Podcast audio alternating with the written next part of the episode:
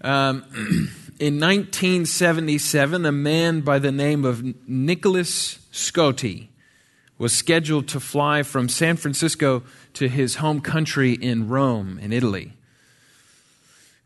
His flight stopped after a few hours uh, in New York for refueling, and Mr. Scotti assumed that they had arrived in Rome, and so he got out of the plane and left the airport. And he was confused by the unusual skyline, but assumed that the city had undergone uh, some sort of recent modernization. He was amazed that most of the people spoke English, but figured that Rome was filled with uh, American tourists. When Mr. Scotti finally saw a police officer, he went to him and he asked him in Italian for directions to the, to the bus station. And oddly enough, the policeman was an immigrant from Naples, and so he conversed with him fluently in Italian. But Scotti was baffled when he found no one else in Rome spoke Italian. Even when he was told he was in New York, he refused to believe it. And in the end, the police officers drove him back to the airport and sent him on a return flight to San Francisco. But for Nicholas Scotti, the police car racing to the airport only confirmed he was in Rome. He said, I know I'm in Italy because this is how they drive. you can laugh, that's a joke. it's important to know where we are in life if you get that wrong, there's not a lot else that will make sense. Um, I interviewed recently a, a, a, a, friend of mine on um, the issue of suicide, and he's called a little booklet that he's written 13 Reasons uh, Not to Commit Suicide. And I didn't know why he called it that, but he told me he called it that because apparently there's a television program called 13 Reasons Why, and I've begun to take interest in this, and it's about a girl who uh, takes her own life and then she leaves uh, 13 reasons why she did what she did. And I've come to find from uh, information that, that an, a large number of kids are identifying with this and there's been an increase in suicides because of this program. And, and psychologists and, and people went to the producers and warned them that this sort of thing would happen. Something like 29% increase in kids between the ages of 10 and 17 who have watched this program. And you talk about not knowing where you are. And Christians are not immune from this. We, know, we need to know where we are in life. And John is helping us to be clear on where we are spiritually. And that helps us know what it means to live in today for the glory of God while we await his coming. And he does this in three ways. He tells us as Christians where we are theologically, geographically and chronologically. Theologically, we are at home in the Lord. Psalm 90, the Psalm of Moses, tells us, Lord, you have been our dwelling place in all generations because you see, we have been chosen in Christ before the creation of the world even now, as we sit here together in church as a body, we are safe and secure in Christ, in the Lord, which is what we looked at last week, chapter 2, verses 12 and 14. If you have your Bible, feel free to turn to that. John says, I'm writing to you to reassure you that you know God, that you belong to Him, and you will make it to the end. I write to you, little children because you have been forgiven. I'm writing to you, fathers, because you know him. I'm writing to you, young men, because you have overcome. We are at home in the Lord. And while that is true theologically, geographically, we are in the world. But John doesn't just mean that we are physically on planet Earth. but rather that we as Christians live in a context marked by constant rebellion and opposition to God at every single level. For John, the cosmos, the word, uh, Greek word for which he uses for world here, the cosmos is it's a framework. It, it's the world system that we live in. Human society organized under the power of evil. It's what Paul calls this present evil age in Galatians, or what he calls the world, the flesh, and the devil in Ephesians chapter 2. That's where you are in this world in that system. A, system that is designed to try to bring you down. What is in this world? Verse 16 the desires of the flesh, and the desires of the eyes, and the pride of life. It is all short sighted. All of these things are temporary. It's the things that gratify the here and now. It's the things that feed our pride. It's the things that we think we deserve, the things we desire because we think it will satisfy those desires. It's Gollum from The Lord of the Rings. It's our precious. If Zach were here, he would probably do an impersonation of Gollum. He does it very well but it's the things that we turn over and over in our minds. And it's not usually just one thing, it, it, it's often a number of things that the world sells us as something that we need. And it's not just from the outside world, but it is our own flesh, right? It is those desires that are inside of us. And often those desires within us and what the world sells us come together and they meet, and it makes things very difficult for the believer.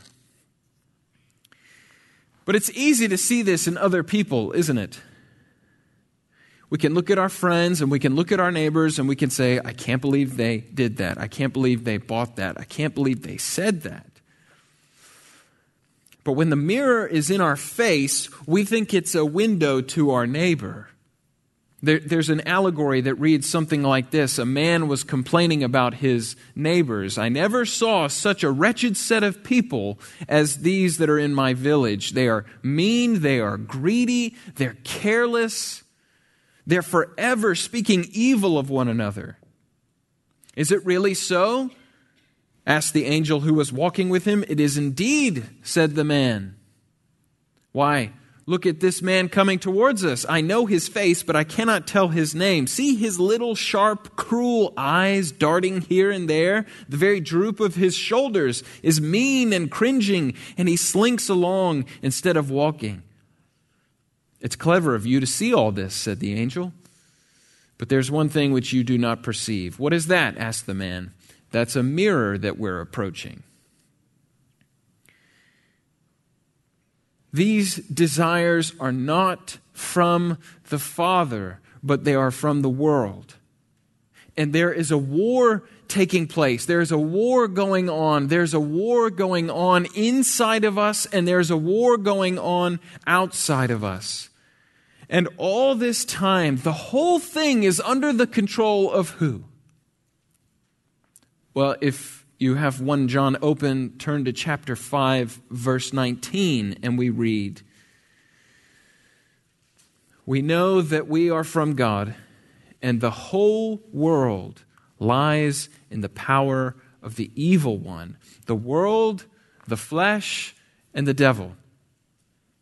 That is what stands against us.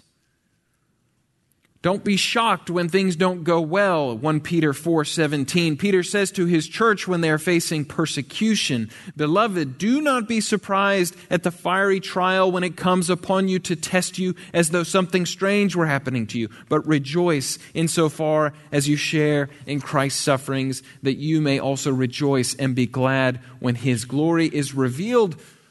Which leads us to the third thing. John wants us to know and that's in relation to our context, and that is that we are living at the end of time. Children, it is the last hour. John says, This world that seems so significant and substantial. This world that seems so mighty and, and beautiful and permanent, in the end, it's just a vapor, it's just an illusion. For the light of the world has already begin, uh, begun to shine. Jesus, who 2,000 years ago came into the earth and died and was raised to glorious power at the resurrection. That Jesus is about to come again, John says. And we will be plunged into eternity if we are in Him. That's our context. We are at home in the Lord. We are living in this world. And we are at the very end of time. And the question is what then does this mean for how we should live? And there are two things. First, we must not love this world or the things of this world. Verses 15 to 17. He's not saying we don't love people or appreciate uh, nature or art. He's saying the world system of rebellion and pride that seeks to replace God and His rule. That is what you are not to love or fall for. It's the things that occupy your time, your money, and energy that are not for God and His glory. A simple test would be to ask whether these things in some way bring glory to God. Now, some of you may be sitting here and thinking, well, my love for God is growing cold or has grown cold, or, or, or someone I know whose, whose love has grown cold, what does that mean? Well, I think at that point we need to be reminded of the promises of God and we need to go to Him. As Gordy prayed, we need to go to Him and confess what is on our hearts, that, that we have begun to fall for the lies that the world has sold us. And we need to be reminded of who God is and what He has called us to and the promises that are with Him. And then we ask ourselves, what is the opposite of the world? What is the opposite of the world and all of its systems and its enticements? It is doing the will of God. It's abiding in Him, remaining in Him. It's looking at what the world system offers and saying, No, I know the will of God, and it is far better than anything that this world can offer me. Because abiding in God is for eternity. While the love of the world and the things of the world are passing away they will either fail you in the here and now, or they will eventually burn up at the end. One abides, the other is departing. And the two cannot coexist the love of the world and the love of the Father. For he says, if you love the world, then the love of the Father is not in you. There's either a love of this world and, and what it sells you, it's short term, temporary fix to your problems or needs, or the love of the Father. Uh, uh, the only permanent, appropriate fix to your condition, uh, to your problem, to your actual need do not love the world. Do the will of God. Love God. Be reminded. Go back to Him. Confess that the world has blinded you. And remember who He is. Second, in the next section, we see the, the warning over the deceivers that will come. And in that, there is this contrast. There are those who went out, verse 19, and those who abide. And John's point seems to be in this section that just as we need to let go of the things of the world, we need to hold on to the things that will last. We're letting go of the things of the world and we're clinging to the things of God, to the things of Christ. And we see this in verses 24 and 25. Let what you heard from the beginning abide in you. If what you heard from the beginning abides in you, then you too will abide in the Son and in the Father. And this is the promise that He made to us eternal life. That's His point. That's His point. Remain, remain, remain. Now let's look at some of the details because I know some of this passage can be a little bit confusing. Verse 18 Children, this is the last hour. And as you have heard that Antichrist is coming, so now many Antichrists have come. Therefore, we know that it is the last hour. We know it's the end because what he promised would happen is coming to pass. We know that Antichrists have come. And if we're beginning to picture uh, some sort of Left Behind series Antichrist or some end time book picture of Antichrist, then I think that may be a little bit unhelpful because what John is talking about here, he defines it. Verse 22 Who is the liar? But he who denies that Jesus is the Christ. This is the Antichrist who denies the Father and the Son. It's literally anyone who is anti Christ. It's not a super technical definition. Anyone who refuses to acknowledge Jesus as God's king, as his anointed one, as his Messiah. Anyone who denies the Son denies the Father who anointed him, appointed him. It, it, it, was the Father who made it clear for all to see that he was the Christ by raising him from the dead. And it's a package deal. You don't have one without the other. John says, These antichrists have come, for they went out from us, but they were not of us. For if they had been of us, they would have continued with us.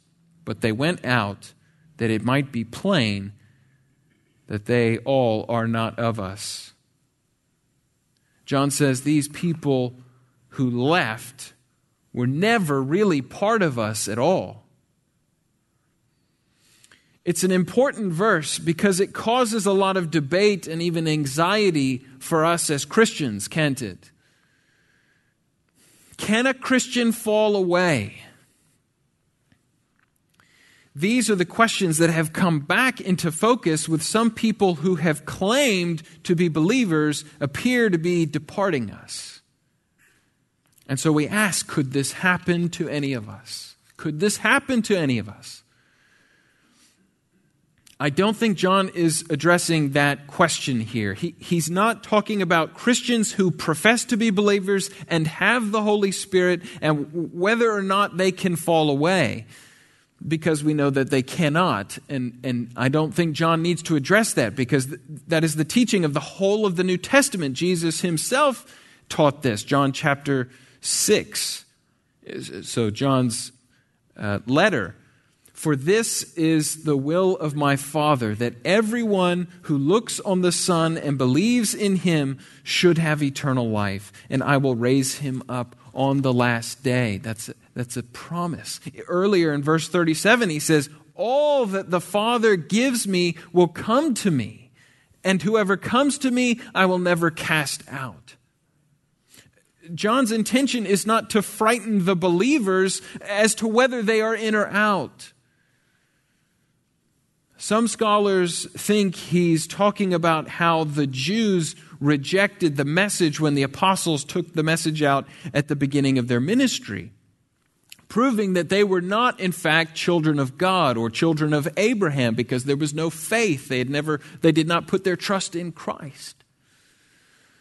They had rejected the Messiah. But others will say that there are some who will rise up from inside the ranks who will seek to lead others away from Christ. And we read in Acts chapter 20, verses 29 to 31, Paul is speaking to the Ephesian elders, and he says, I know after my departure, fierce wolves will come in among you, not sparing the flock. And from among your own selves will arise men speaking twisted things to draw away the disciples after them. Therefore, be alert, remembering that for three years I did not cease Uh, night or day to admonish everyone with tears.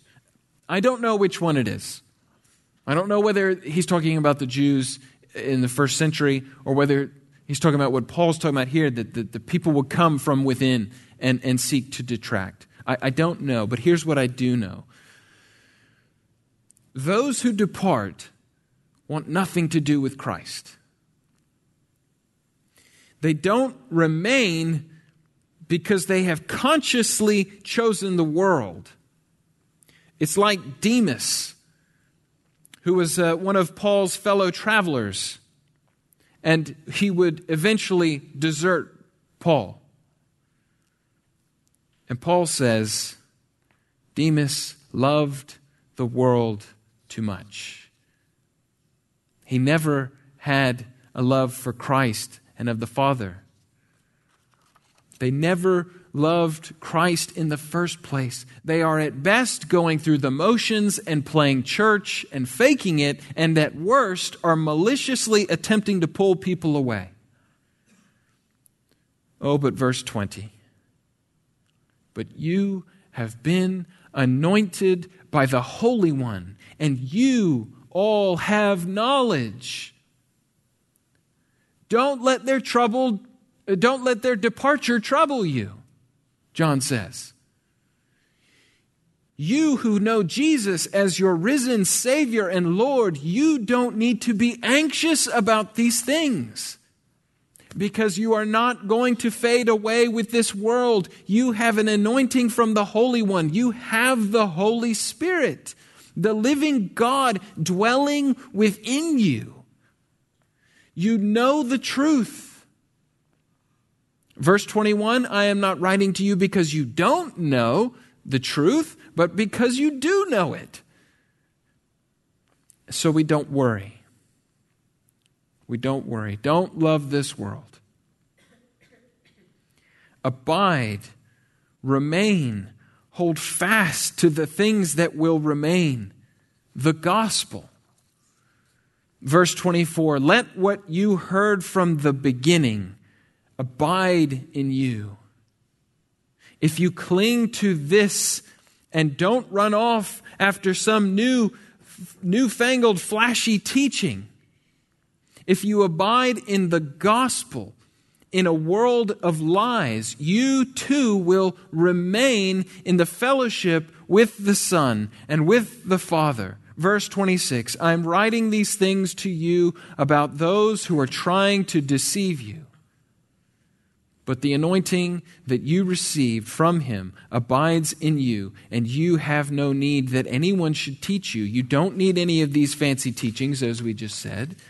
But as his anointing teaches you about everything and is true and is no lie, just as it has taught you, abide in him. And now, little children, abide in him so that when he appears, we may have confidence and not shrink from him in shame at his coming. We are theologically, we know where we are. We are, we are with the Lord. Geographically, we understand that we are in this world and we understand the challenges that come our way. We're not caught by surprise when they come. Chronologically, we understand that we are in the last days. We're awaiting Christ's return. So do not love the world, sin and its entanglements. Do not fall for the traps that the enemy lays. Do the will of God abide, remain, choose eternal things, not temporary things. That sounds simple, but we know it's not. We know it comes with a lot of heartache, and we see brothers and sisters who struggle. And that's why we have the great privilege of being in fellowship with one another so that we can pray for one another, we can encourage one another, we can challenge one another we have this body here and a, and a bigger one that'll meet later. And we can be part of so many wonderful ministries in this place. Don't live this out in isolation. Don't think you can fight this on your own. Know that you have the confidence. Know that you have what Christ has promised. But remember to be together. We need this place. We need each other to remind each other because there is a battle within us and outside of us. And we have Christ, and this is our body that we've been given. So rejoice in it, remember it, use it. Let's pray.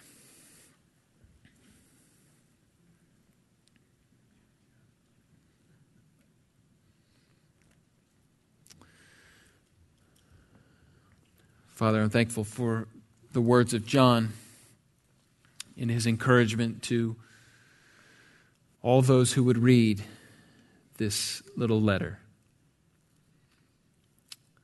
Things that seem so simple, and yet we so easily forget who we are. And we so easily put our eye on the, the lies that are sold to us and we begin to wonder what if that could help us out more, or would serve us better, or give us a, a, better advantage in some capacity. But those things are passing away, they are temporary. And so we need your word to remind us, and we need brothers and sisters to remind us to continually be pointing us to Christ and saying, No, those things will pass, but Christ is forever. And he's pro- proven it in his death and resurrection. So that one day we will rise with him, seeing all those temporary things pass away and being reminded of the light of Christ and, and glorifying in him and, and praising him for all that he's done for us with the brothers and sisters we've been given. Oh, what a wonderful day that will be when these things that are so dim pass away and the light of Christ remains. Teach us these things. Remind us of these things. For we pray this in Christ's name.